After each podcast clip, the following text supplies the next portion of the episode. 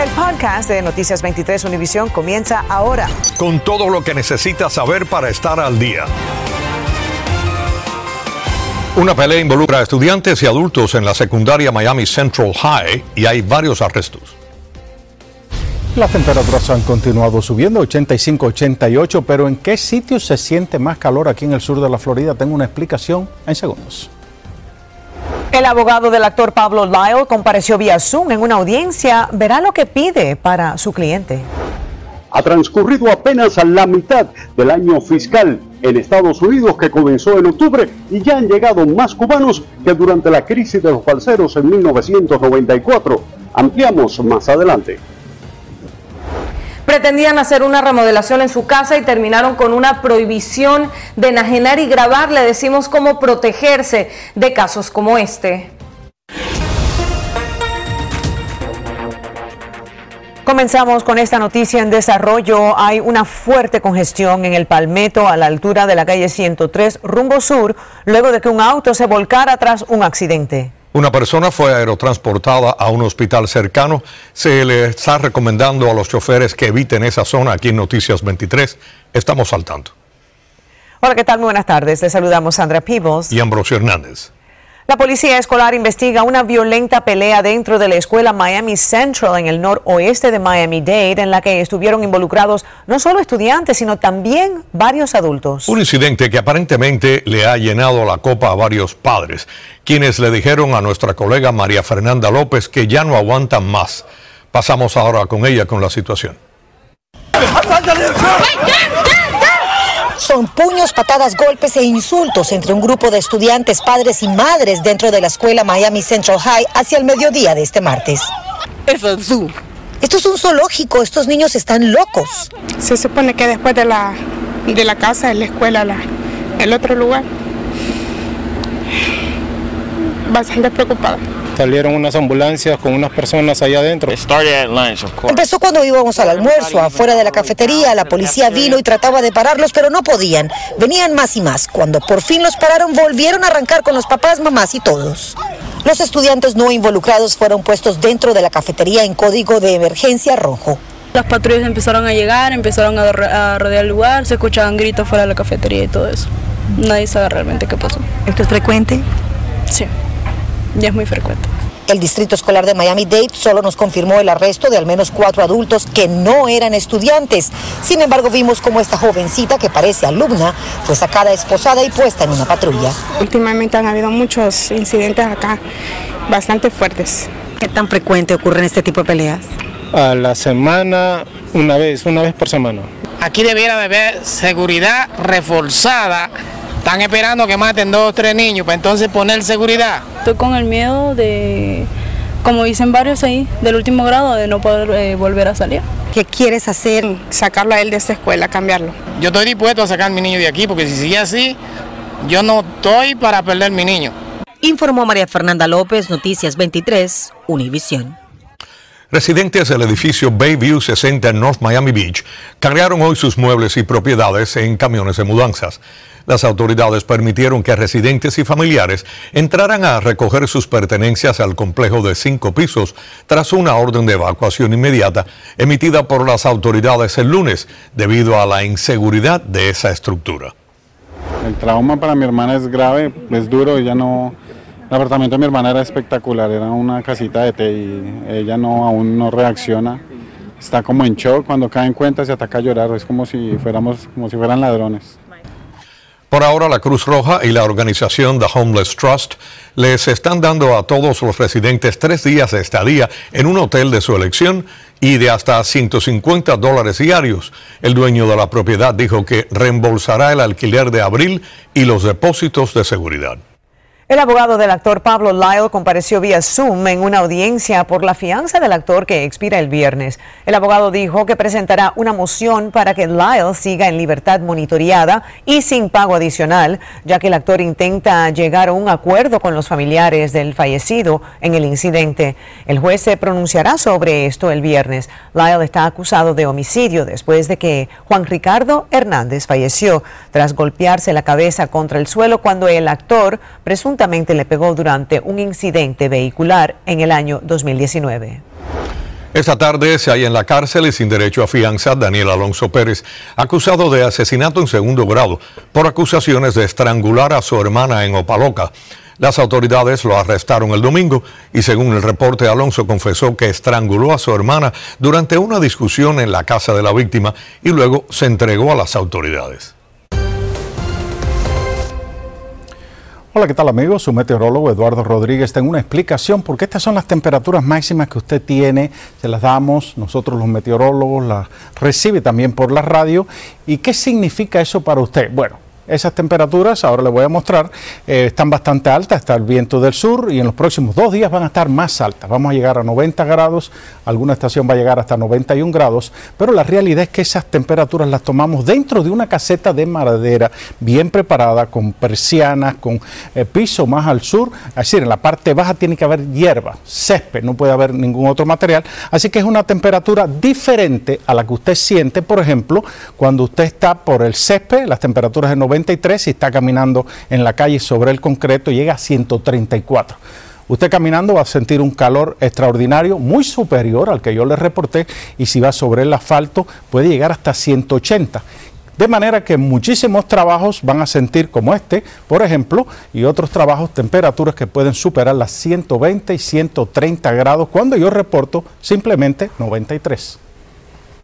Muy buena información, Eduardo. Por eso se siente tanto el calor dependiendo de donde uno esté. Exactamente, siempre es bueno bajo un arbolito. claro. Bueno, el éxodo masivo de cubanos hacia Estados Unidos a través de Nicaragua es algo que está preocupando al gobierno de los Estados Unidos. Sin embargo, la mayoría logra cruzar y obtener un estatus legal. Mario Vallejo nos explica. Cientos de cubanos cruzan diariamente y se entregan a inmigración para obtener un parol en busca de asilo. A la fecha, cuando apenas ha transcurrido la mitad del año fiscal federal que comienza en octubre, ya han llegado casi 50.000 cubanos, un número mayor que los que llegaron cuando la crisis de los balseros del 94, que fue de 35.000. ¿De dónde vienes? Cuba. Cuba. ¿Qué tal la travesía todo? Solo el 28 de marzo, unos 1.500 cubanos lograron cruzar. La realidad es que la mayoría de los cubanos que están entrando sí los están dejando pasar. Orelvis Cabrera es un periodista cubano que reportó en vivo las protestas del 11 de julio.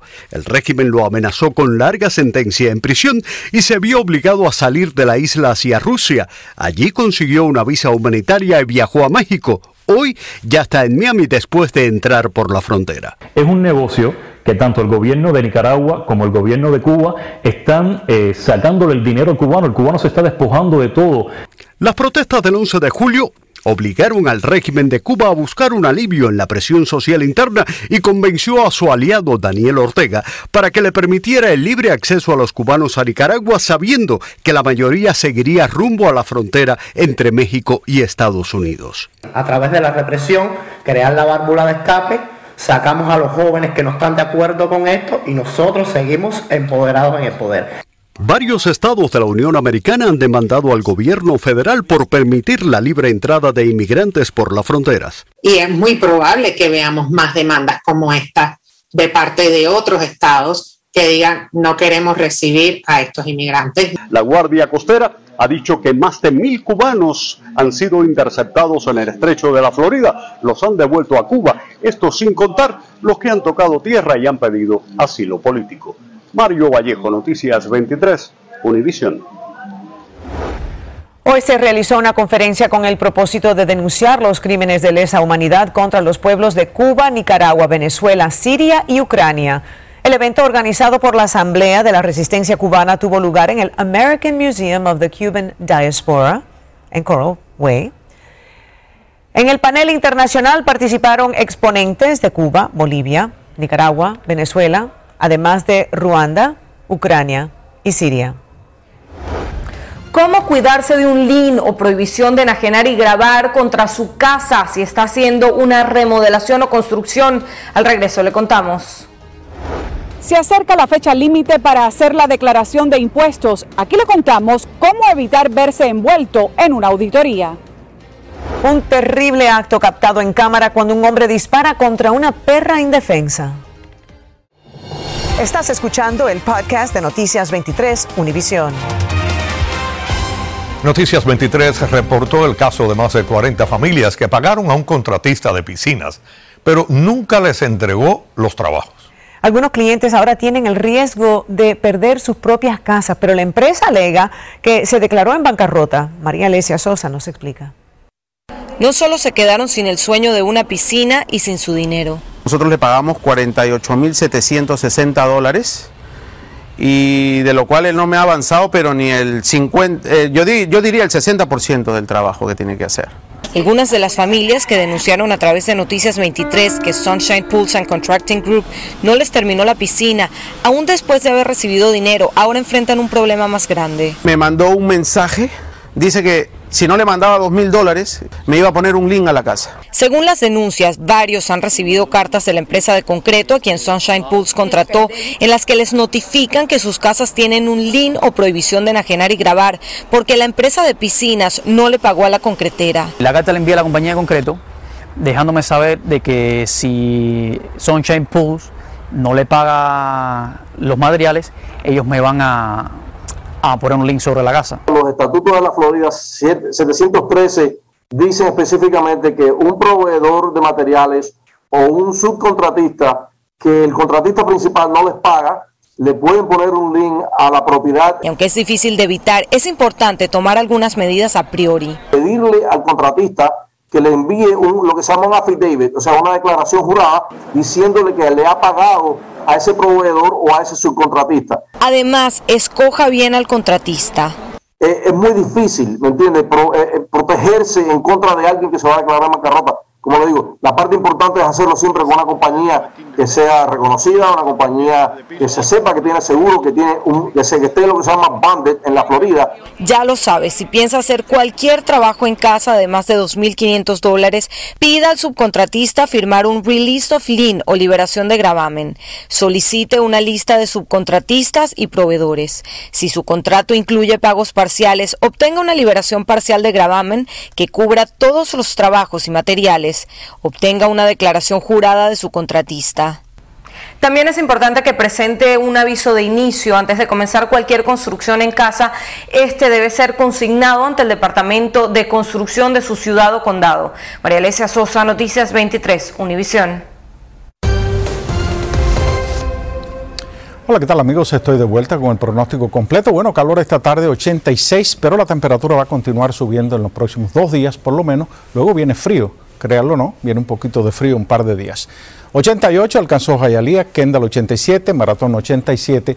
La sensación esta tarde estaba por encima de 90 y también va a aumentar un poco más en los próximos días.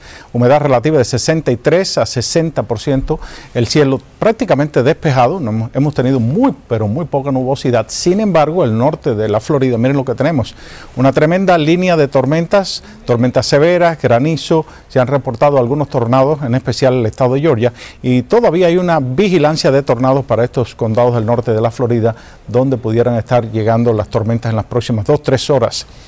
Para nosotros la historia es diferente. El viento está del sur. Acá lo que vamos a tener es calor en los próximos dos días. Un poco de brisa, sobre todo esta noche y mañana todavía, pero con vientos del sur y del suroeste, tanto miércoles como jueves, las temperaturas van a subir considerablemente.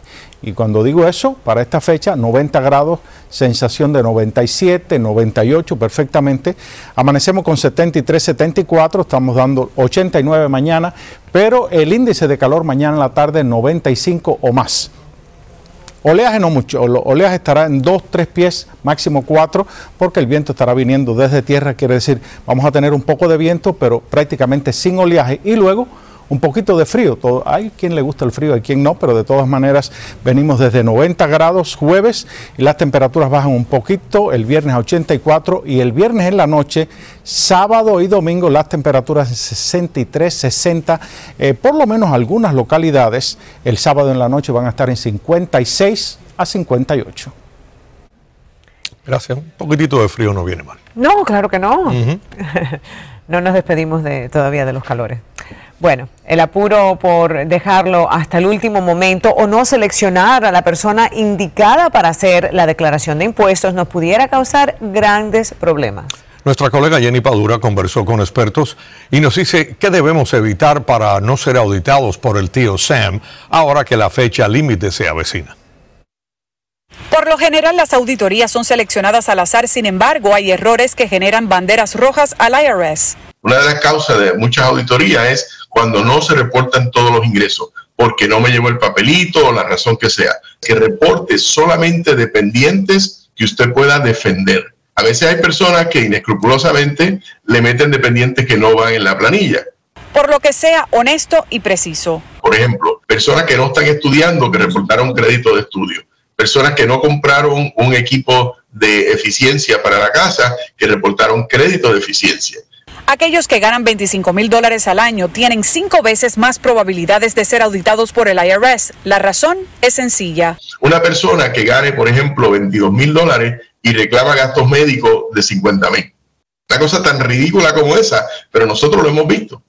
A la hora de llenar la planilla, ponga la cifra exacta, no redondee. Ahora que la pandemia ha obligado a trabajar en casa, solo puede deducir como gasto una oficina si trabaja por cuenta propia o como contratista independiente. Muchas personas utilizan el auto para trabajar, pero no lo reclame al 100%, a menos que no lo use para nada personal. Después te, hace una auditoría, vas a tener que regresar eso, ese dinero más penalidades e intereses. El cometer fraude de impuestos eh, tiene consecuencias severas. Y por último, cuando usted le entregue esa declaración de impuestos, revísela. Lo primero que usted quiere que ver que la persona que le preparó esa declaración aparezca allí el nombre, aparezca el negocio, que no diga self-prepare. Si la declaración dice self-prepare, tenga mucho cuidado con ella, porque esa persona no está asumiendo ninguna responsabilidad la recomendación es que haga su declaración de impuesto vía electrónica para así evitar errores. Recuerde que tiene hasta el 18 de abril. Jenny Padura, Noticias 23, Univisión. Infórmate de los principales hechos del día. En el podcast de Noticias 23, Univisión. Una encuesta del Cleveland Clinic ha destapado la falta de información que tiene la comunidad, especialmente hispana, sobre las enfermedades del corazón y cómo evitarlas. El Incardet tiene las declaraciones de un cardiólogo de este centro médico. Tras dos años de pandemia, el impacto psicológico en gran parte de la población sigue latente, pero es importante destacar que la tristeza, el cansancio y la irritabilidad repercute directamente en la salud del corazón. Hay mucho desconocimiento sobre la salud de ese órgano vital en nuestra comunidad hispana, como revela la nueva encuesta de Cleveland Clinic. Lo que nos dimos cuenta fue que em, entre la comunidad hispana hay poco entendimiento de cuáles son esos factores de riesgo. O sea, la gente no entiende que si tú tienes la presión arterial alta, que si usted está, eh, mantiene obesidad, sobrepeso, si usted mantiene un estilo de vida sedentario o fuma, eso afecta su salud cardiovascular. Es importante recordar que la enfermedad cardíaca es la asesina número uno en los Estados Unidos. El doctor Carlos González añade que las personas que tuvieron COVID deben prestarle aún más atención a la salud cardiovascular. Los pacientes que han sido afectados por COVID pueden manifestar eh, tipos de enfermedad cardiovascular. Por ejemplo, puede haber una inflamación del corazón.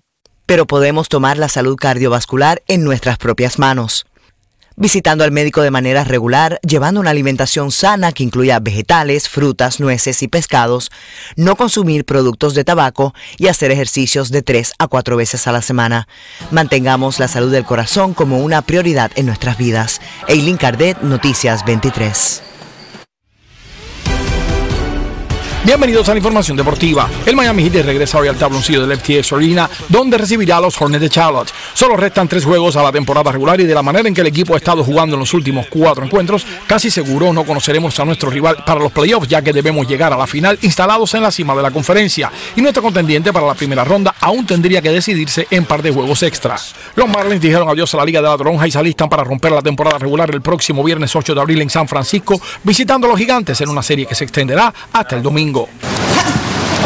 Por primera vez en 60 años, los boxeadores cubanos de la isla podrán entrar al profesionalismo sin tener que abandonar el país. Todo comenzará en mayo. Los peleadores que decidan hacerlo serán representados por Golden Ring Promotions y la intención es llevar a cabo al menos cuatro eventos en México en lo que queda de año. En una noticia que ha llenado de júbilo a los fans del golf mundial, Tiger Woods jugará en el Masters. Ayer el Tigre había declarado que su participación en Augusta era una decisión de día a día y por lo visto ese día ya llegó. Ernesto Clavelo, Deportes 23. La policía está buscando a un hombre que le disparó a quemarropa y mató a una perrita que prestaba un gran servicio. Las autoridades están pidiendo ayuda para identificar al individuo que disparó mortalmente contra la perrita de servicio de un veterano de guerra en Davie. Según el reporte, el hombre se acercó a la casita de la perrita y le disparó.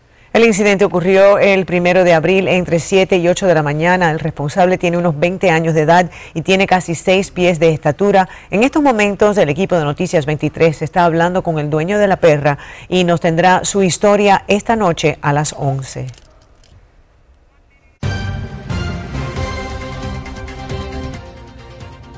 El Departamento de Policía de Hialeah tiene una alerta y esta tiene que ver con estafas.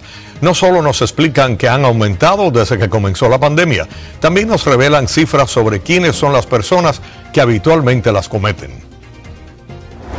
Y un plan de la administración del presidente Joe Biden expandiría las opciones para quienes califican para obtener cobertura de salud con el plan de Obamacare. Les vamos a tener mucho más sobre esta noticia esta noche a las 11. Amigos, gracias por habernos acompañado. Así finalizamos esta edición, pero nos vemos luego. Claro. A continuación, el noticiero Univisión con las últimas noticias de Ucrania y mucho más, y también Latinoamérica. Hasta las 11 de la noche, Noticias 23, de parte de todos nosotros. Tengan ustedes muy buenas tardes. Acabas de escuchar el podcast de Noticias 23 Univisión. Puedes descubrir lo mejor de los podcasts de Univisión en la aplicación de Euforia o en univision.com diagonal podcasts.